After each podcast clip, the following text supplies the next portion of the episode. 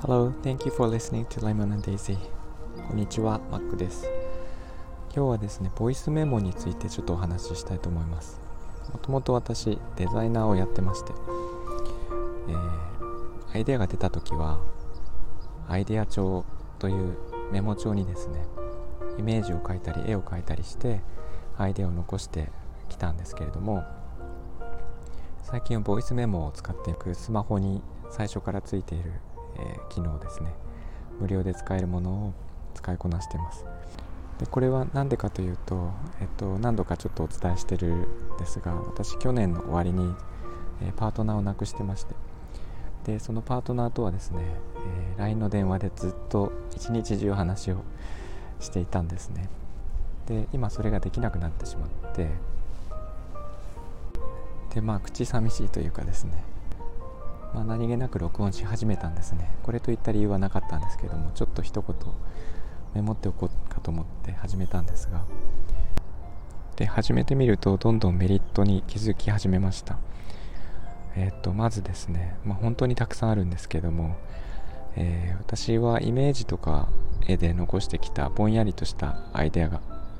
いっぱいあったんですけどもえー、そうではなくて言葉にすることになるのですごく考えがはっきりしてくるんですね。なので、えー、何について話しているのかどうすればいいのかっていうのがすごく明確になるっていうのがまず一つです。もう一つはそこから、えー、自分は何をすべきなのかっていうところについてあのはっきりと、まあえリスト化することもできるので、えーとまあ、ぼんやりとしたイメージだったのが To Do リストにも変わっていくというところが一つのメリットになります。あとはですね、えーまあ、一番の魅力かもしれないんですけれども散歩しながらできるっていうところですね。あの散歩しながら字を書いたりスマホにタイプしたりっていうのは難しいんですが声を残すのは簡単にできます。まあ、スマホに電話のように話しかけたりとか、まあ、私はコンデンサーマイクといって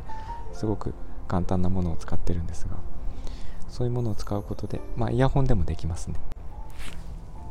手軽にできるというところは一つ大きなメリットだと思います。ただ一つデメリットもありまして、えー、メモのように、えー、目視で簡単に何をメモったかを確認できないので、えー、検索ができないっていうところですね。自分が何を話したのかっていうのは聞いてみないとわからないので、えー、おすすめとしては、えー、記録として残す時に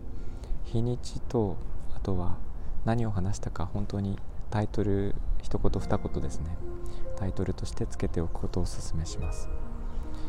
これ私、えー、と2ヶ月ぐらいややり始めて2ヶ月ぐらい経つんですが本当に恐ろしいほど効果がありまして、えー、やることがものすごく明確になりました。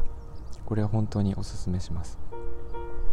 で実はスタンド FM も始め始めたのもこの流れからでして自分の声を何かしらこう記録に残して人に話しかけることで、